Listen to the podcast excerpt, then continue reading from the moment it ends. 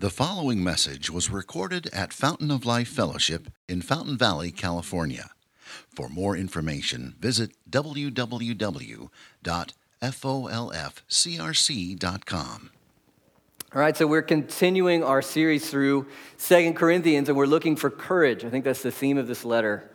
Paul, it's a, it's a very autobiographical letter. He's writing about himself a lot, and he's writing in the midst of tons of different struggles and challenges, and he's finding courage and he's wanting to give his audience courage. So let's remember what courage is, because courage is wonderful, isn't it? Uh, the dictionary says courage is the ability to do something that frightens one. You have anything in your life you have to do and you're afraid of it? I do. Um, need courage. Courage is the strength in the face of pain or grief. Do you ever feel like pain or grief is just going to knock you over and leave you there? Um, courage gives strength. It continues Courage is what makes someone capable of facing extreme danger and difficulty without retreating. It implies not only bravery and a dauntless spirit, but the ability to endure in times of adversity.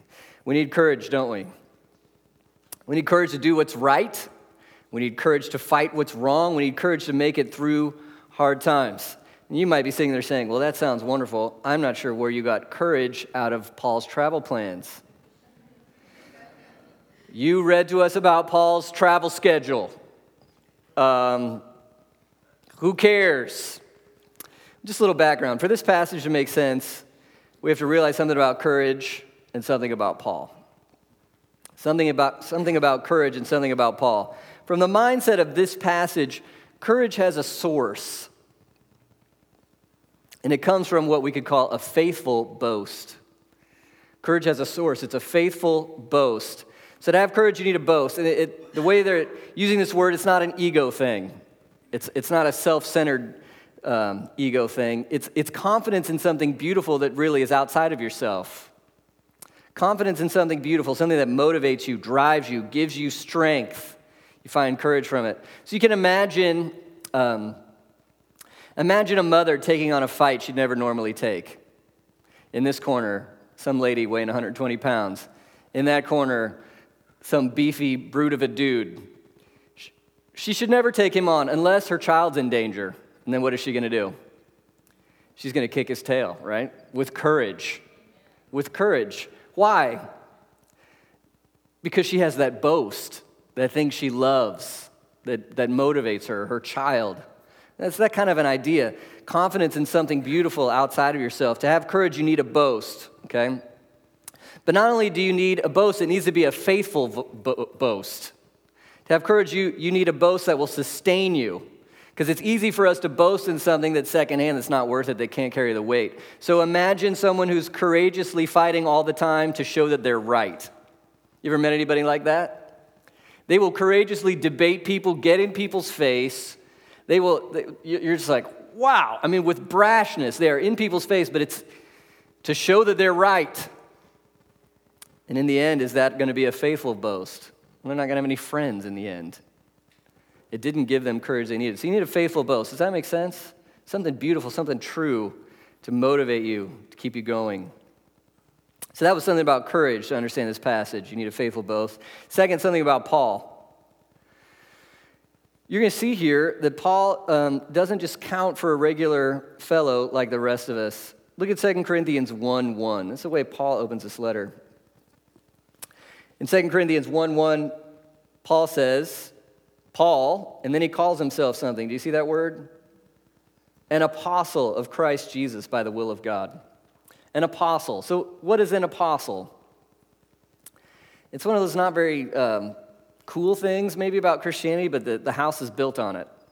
Our faith comes from apostles. Apostles are men that Jesus, the risen Jesus Christ, he chose them to proclaim him to the world. And so they have a unique authority from Jesus to represent Jesus and say, hey, this is, this is who I am, this is what, or this is who Jesus is, this is what Jesus has done, this is what it means to follow Jesus. Paul's an apostle. Um, one of the biggest complaints against the church in the world is what? Everybody there is a hypocrite, right? And we remember if you claim to follow Christ, your life has an echo out there for other people. For some people, you might be the only view on what it means to be a Christian. That's, that's a bit of a responsibility, isn't it? Um, maybe the, st- the stakes are a little higher for somebody like me because of my title. I'm a pastor, okay? If I burn the ship down, if I go and do something horrid, I let a lot of people down. A lot of people down. So the stakes are a little higher for me. The Bible says that. Maybe there's some famous Bible teacher out there, or famous pastor, famous Christian leader. It, stakes are even higher for him because his influence is so much greater, right? It's important that we live what we preach. But, but none of that, me, you, some great Christian preacher, none of that has anything, it can't even compare with what it means to be an apostle. The apostles are the only way to know Jesus Christ, their message. There's, there's nothing else. And so the point here is because God, Paul is God's apostle, if Paul is not faithful in his life, how he lives, how he treats people, then guess what that says about his message? You can't trust his message either. And Paul's goal, look what he wants. Galatians 6:14. What does Paul boast in? Far be it from me to boast except in what? The cross of our Lord Jesus Paul's boast, his ultimate boast, is in Jesus Christ, who he is, what he's done. And then Paul also says to the Corinthians here in this passage, verse 24, we work with you for your joy. So, what does Paul want you to boast in? What does he want your faithful boast to be? Jesus and who he is. But because Paul had to make some travel plans, there's a lot of drama at this church. He's got opponents in this church in Corinth saying, you know what, Paul's a flake. And then they're saying Paul manipulates people for his own purposes. They're saying he talks big in his letters, but in person he's not the same. He's a hypocrite. He's a fraud. He's just using us. These are some false teachers in Corinth saying this based on his travel plans. See, look, he said he was going to visit, and then he didn't, and he wrote us this harsh letter. Dude's a fraud. We can't even believe what he says. That's basically what's happening in the church. So, do you see now why it's important about his travel plans? He's an apostle. So, if he wasn't faithful in how he lived, then what does that say about his message? You can't trust him. Which means if Paul isn't faithful in his integrity, there's no boast for you here in Christianity. It's actually a big deal. Go somewhere else to find a boast. But if he, if he is faithful, then maybe there is something here for you the ultimate faithful boast to give you courage for every situation. So that's what we're going to do today. We're going to look at kind of three parts. Number one, Paul's faithfulness. Number two, where it comes from, God's faithfulness. And number three, our boast, your boast.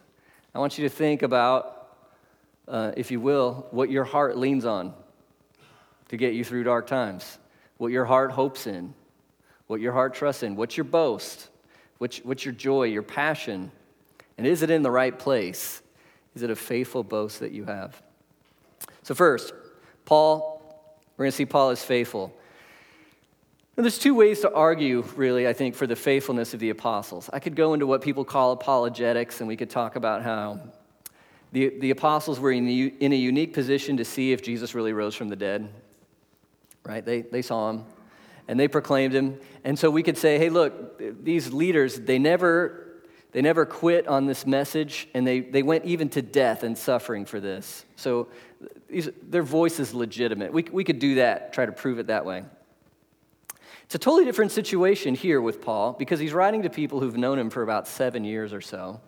He's lived with them, he's taught them, he sent them letters, there's back and forth. He's no stranger to them.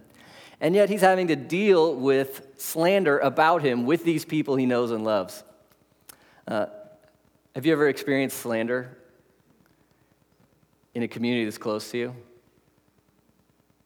Um, it's one of the most painful, ugly experiences, I think, when, you know, the long text comes in. Why is it a text? I don't know. Uh, and you, you, somebody said something, somebody claimed something, you're just like, uh, the sting of it. And then, how do you deal with slander? You want to rebuild the relationship, um, but you can't blow your own horn too much. But in the same way, you have to explain what happened and why and what you meant. That's what's happening here. It's the other way for him to. He, these, these are people he loves and he knows. And so he's having to say, you guys, this was my integrity in that moment.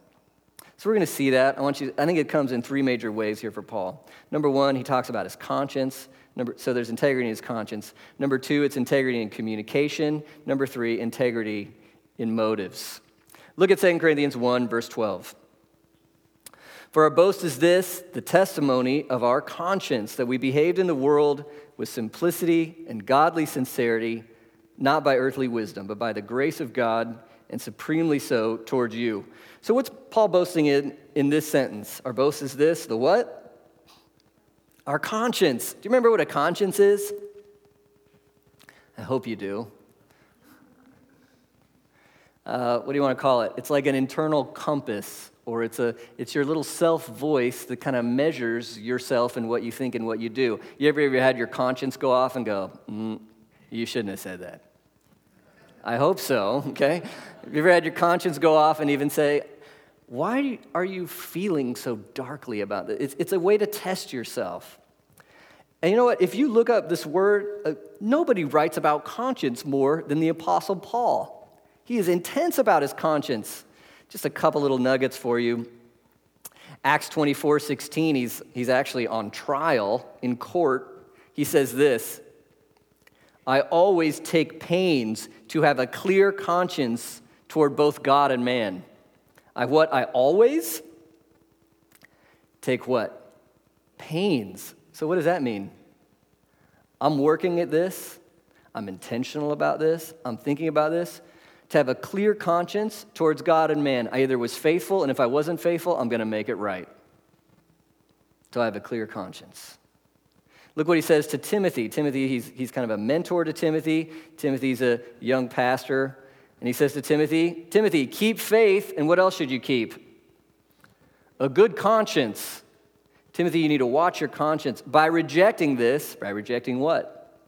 Faith and a good conscience. Some have made shipwreck of their faith.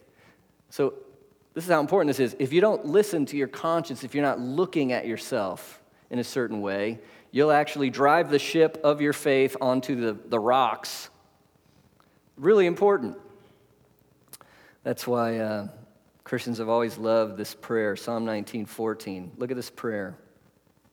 Let the words of my mouth and the meditation of my heart be acceptable in your sight, O Lord, my rock and my redeemer. What is that? It's a prayer for sticking with a clean conscience. So that's what Paul is saying here in verse 12. Listen, we can boast in a clean conscience towards you. Uh, we can, and, and what I love here is he says, our conscience.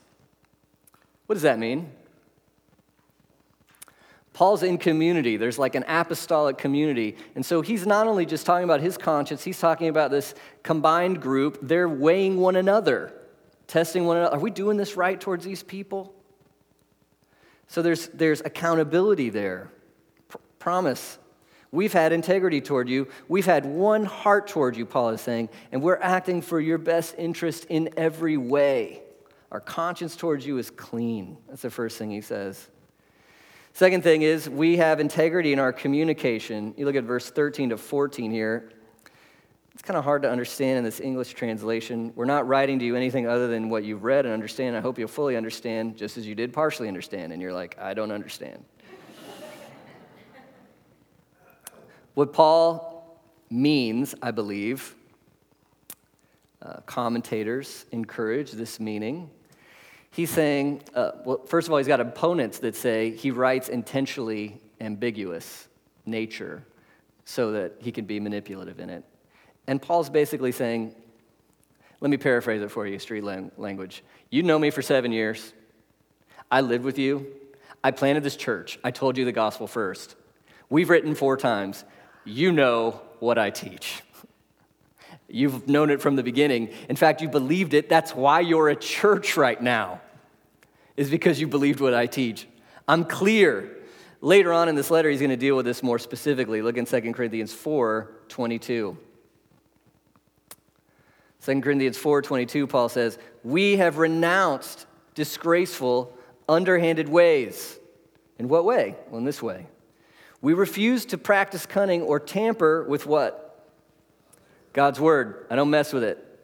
By the open statement of the truth, we would commend ourselves to everyone's conscience. Paul says, I'm going to tell you exactly what God's word says. I'm not going to hide hard parts from you. I'm going to tell you just an open statement. I'm going to give it to you as genuinely and sincerely as I can, and then it's on your conscience to do with it what you will. But I'm not playing games with you, Paul says.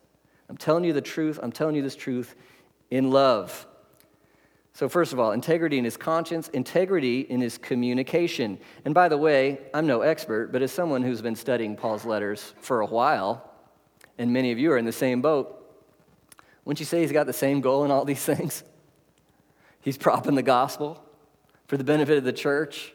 There's no hypocrisy there. He's sincere, he's genuine. Third, Paul says we have integrity in our motives. I have integrity in our motives. Look at 14. Verse 14, Paul says, On the day of our Lord Jesus, he hopes, he says to Corinthians, You will boast of us as we will boast of you. That's interesting. When is he talking about? On the day of what? The Lord Jesus. When is that? It's when Jesus comes back. It's when Jesus comes back, and every motive is exposed, every excuse is popped. Every thought tested. On the day of our Lord Jesus, when we see clearly how we lived, who we were. First of all, that's Paul's boast. What, what moment does Paul live for? The day of the Lord Jesus. He has this deep belief that he will stand before the Lord, and that gives him courage for how to live in every situation. So that should land on us too. You need wisdom for your life? A good question is how will I want to have done this when I stand before Jesus? You usually come up with some fresh ideas on how to live. How will I want to have done this when I stand before Jesus? Courage right there. I'm going to stand before him. Let's live a certain way. Paul says, That's my boast. And then, and then the surprising twist, he's being slandered, and he says to the church, And on that day, we're going to boast of one another. This is a second level boast where you boast of everything good Jesus has done. Not just boasting of Jesus, but boasting of what he's done. And isn't there a sweetness to this? Um, I'm going to boast of you on that day. I'm going to say that church, so many good things there. People who love the Lord. So, so encouraging, so faithful. Isn't there sweetness to this? Won't you boast of one another? Boy, that friend, they got me through it. They were there for me. They showed up, told me the truth. We're going to boast of one another. And this, this boasting on the day of the Lord, that motivates everything Paul's trying to do. So you see, you see this in a bunch of places. Verse 15, he's talking about his travel plans. I wanted to come to you first. Why? So that you might have a second experience of grace. And that's weird language for us, but when Paul visits a church, what does he want him to have? An experience of grace. And what's that mean? God's love for you in Christ. When I come, that's what I want you to feel. It's what I want you to know. That's my motive toward you. Then in verse 23, we'll get to this next week. Paul actually gives like an oath. Verse 23 I call God to witness against me. Why did he have to change his plans and not visit the second time? It was to spare you that I refrained from coming. They had had this huge, ugly controversy. Um, and Paul just thought, you know what? Right now, if I go, it's going to be too painful. It's going to be too ugly. I'm going to give it some space. But what was his motive in that? He tells you down in, in 24. I wrote you out of affliction and anguish of heart and with tears, not to cause you pain, but to let you know the abundant love I have for you. Paul is saying to this church, the church who's slandering him for changing his plans and calling him a flake, he's saying, My entire motive for this was because I love you and I want what's best for you. And I've always been that way. Can't you see it? Don't you know it? Bottom line is, Paul is always for them. Look at verse 17 and 18. Was I vacillating when I wanted to do this? Verse 17. Was I vacillating? How many of you ever use the word vacillating? Maybe there's two of you smart enough for that one. I'm not. Let me bring this down for you. Was I a flake when I wanted to do this? It totally means lightness. Flake, flaky. You have any flakes in your life? You ever been guilty of being a flake? Um, oh, yeah, one thing. Oh, but that didn't fit my preferences. I'd rather sleep in, or I'd rather yes and no, and you never really know if their yes means yes or no. Because they're selfish, kind of, right? Isn't that what it comes down to? Paul says, Is that what I was doing with you? Have I ever been like that with you? And then look at verse 18. As sure as God is faithful. Now that's a line right there. Do you hear that? Paul says, As sure as God is faithful and you can trust him, guess who else you can trust? Me. That's what Paul says. So I don't know. In a, in a, in a relationship, they're slandering him. What is he saying about his conscience, about his communication, about his motives? You can trust me. I'm faithful. I'm faithful. Don't you see it in my life? He's earned this trust. He has integrity. And why is that important for us? Do you trust the apostle yourself?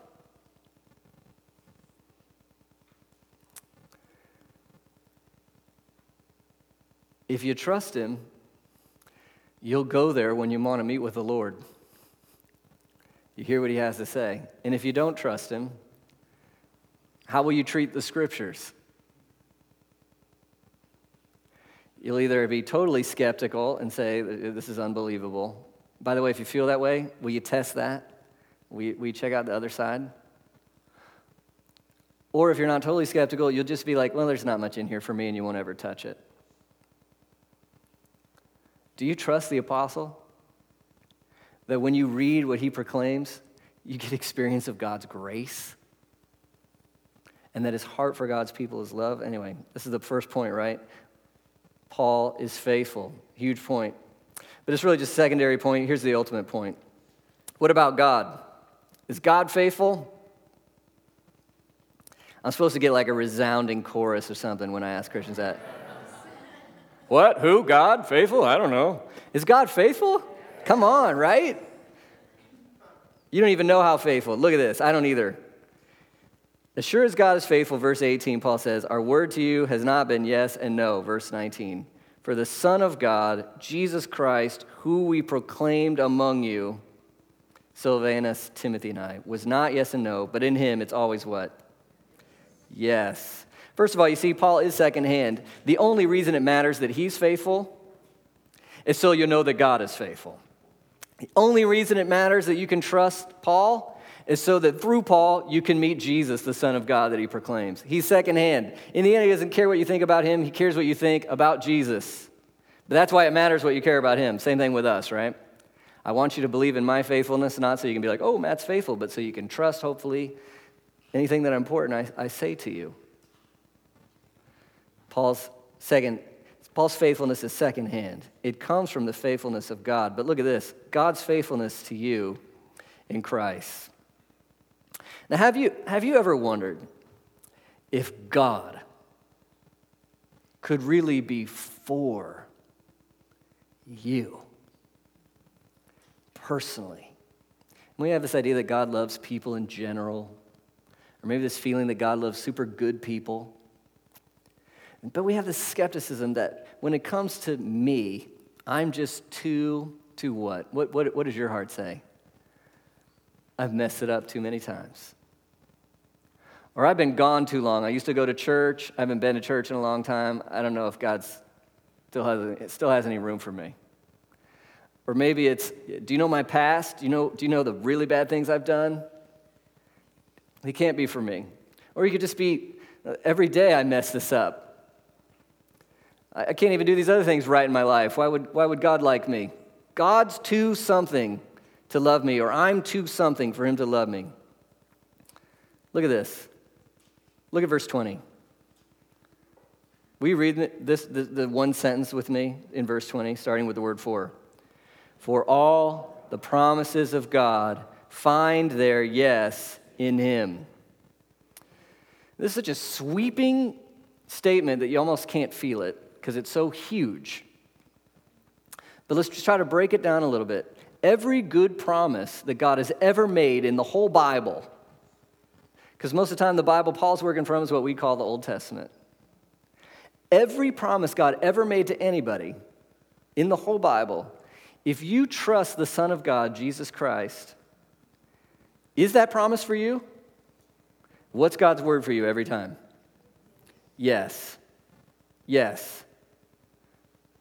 Yes. Look at just a few. Joshua 1 9.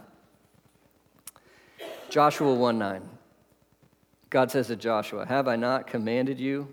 Be strong and what? Courageous. Don't be frightened. Don't be dismayed. Why not? For the Lord your God is with you wherever you go.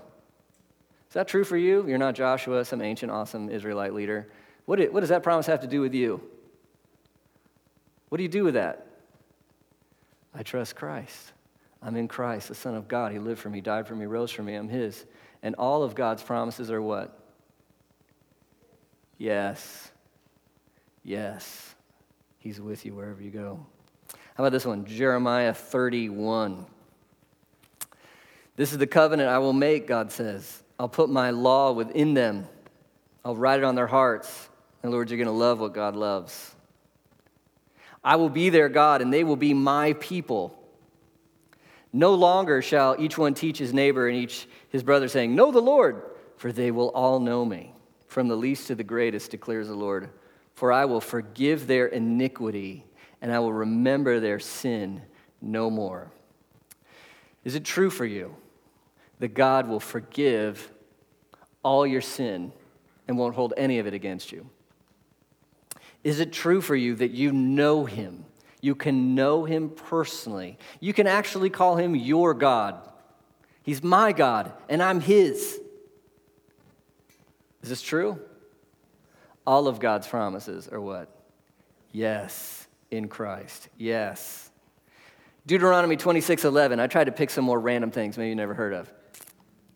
26:11. And you shall rejoice in all the good that the Lord your God has given you. Just suck on that one for a moment. You shall what? Rejoice. There's not a law like, be happy now. I can't. No, you will actually rejoice. And what will you rejoice in? All the good.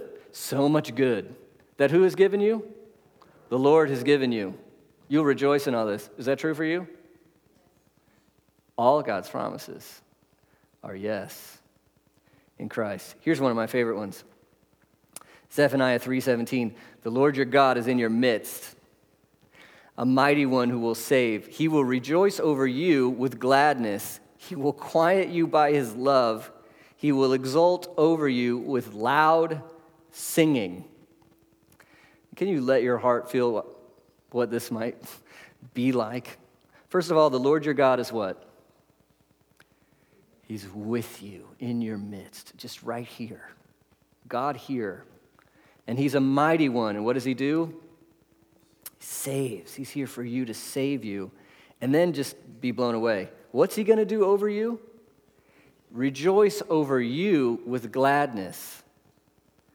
Now, my heart says, God, why would you rejoice over me with gladness? What on earth would you find in me to rejoice over? And the answer is in Christ. You trust in Christ. And you imagine God rejoicing over you with gladness? What is that like? I love you. I'm so happy you're mine. I'm so happy I have you. He will quiet you by his love. It's this idea that you're a mess and you're broken and you're angry, and his love sweeps in and he just comforts you with his love. And then, can you even imagine this one? He exult, he will exult over you with loud singing. That is a solo I want to hear. I want to hear, will you even be able to handle that? I will not be able to handle this. It's too vulnerable, it's too intimate. God, the Holy One who makes everything, the righteous one, the God of holy wrath, the God of creation, that God will somehow, he will sing and put your name in it. I dare you. Will he sing over Matt with loud singing? Will he sing over you, your name with loud singing? Can you read that? Does he actually love you like that? And won't you just be like, I mean, it'll just be over. All God's promises are yes for you in Christ. Is God ever going to change his mind about you if you're in Christ? I'm going to I'm going to rejoice over this person with loud singing. You know what? Never mind. They're bugging me to death. Gosh. Dude has 12 Bibles, hasn't cracked one.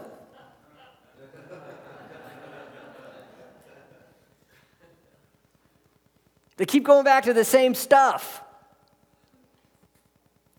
That's what you and I are like, up and down with people. God is faithful in a way that you cannot imagine. And He's never changed His mind toward you. If you're in Christ, His answer for you, His heart for you is always what? Yeah, I love you. That's faithful. How can it be, you say? Well, this is how it can be Jesus. You haven't lived a life that deserved this kind of love? Me neither. Only one person ever did Jesus. He did it perfectly.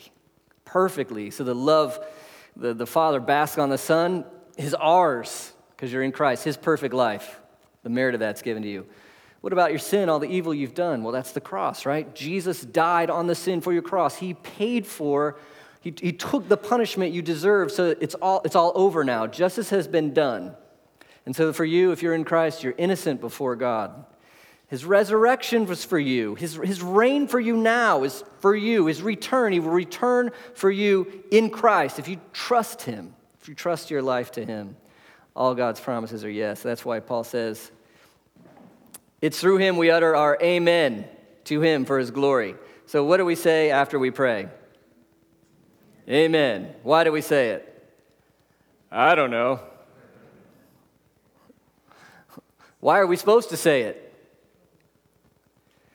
God's heart for us is yes in Christ Jesus. I believe you heard me. I believe you care about me. I believe you're going to keep your promises towards me. Amen in Christ Jesus. In Jesus' name, amen. God's promises are yes in Christ. He's faithful. Amen. I believe it. Amen. He's faithful. He keeps his promises. Now, what about this?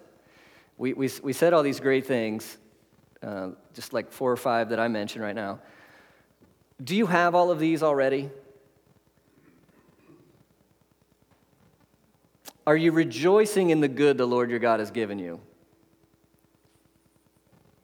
Be honest. No. Sort of. Yes? No? Do you exult that He loves you so much? Sometimes. Right? Are you courageous in Him because you know He's with you? Depends. Okay? This is totally hits on something that's so important in the Christian life, and Paul's going to get it to right, get it to you right here. Uh, just, just look first of all at verse 22. I'm going to get to the rest of it here in a second, but just look at verse 22 right now. God has given, He's put His seal on us and given us His Spirit in our hearts as a guarantee. His Spirit in our hearts is a guarantee. Uh, maybe a better translation for that would be down payment. So, what's a down payment? Um, you're going to buy a house. Supposedly, people do that in other states. Um, you've heard of it at least. Okay, if you're going to buy a house, you put a, a down payment down. You paid for it. Is it your house? Okay. But do you, is it, do you own it clear yet? Okay. God's buying you a house. The house of all of his promises, yes. He's buying it. And the down payment he's given to you, so that you believe it, you'll live in it, is that you have the Holy Spirit in you. And so it's really this idea of already but not yet. Already but not yet. So think of a verse like John 3:16. God so loved the world, he gave his only son, whoever believes in him should have what? It says eternal life, not the possibility of eternal life. You see the difference? Possibility of eternal life would be like, I hope I get it one day if I believe. Well, you will get it one day, but that's because it started now. You, you have eternal life now. You have God's life in you now. Do you have it fully? No. You will. So you have it truly now, but not fully. Already, but not yet. And so Paul's saying, hey, look, all of God's promises are, for you are yes, and he anticipates what we're thinking. He thought it before. Yeah, I believe it, but, but I don't have all of it. That's normal, Paul says. Look at verse 21. Here's what we do have it's God who establishes us with you in Christ. It's amazing that Paul would say this. Remember, half of that church is slandering him right now. And he says, It's God who establishes us with you in Christ. And commentators say if, if we gave this to ourselves literally, it would be God has Christed you. God has Christed us with you Christward. That's what he said. He has Christed us with you Christward. What's that mean? You've been Christed. It's, it's another way of looking at your unification with Christ. He has connected you with Christ, He has put you with Christ. And He's done that Christward, which means you're going to get closer in that and go deeper in that, and He's never going to stop doing that. It basically means God is really passionate about having you with Christ and keeping you with Christ forever. He's never going to stop. Yes, in Christ, I'm keeping you. He's established us with you. And, and we do it together. Do you see this?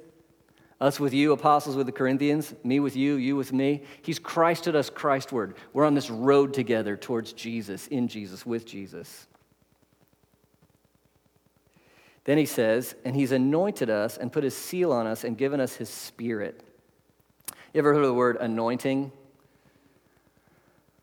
Uh, when the priest or the king in the Old Testament was set aside for an important job, they'd pour oil on his head. It was a symbol of God's favor, his presence, his blessing, so that he could do what he's supposed to do and be who he's supposed to be. Okay? Who's the royal priesthood now, biblically speaking?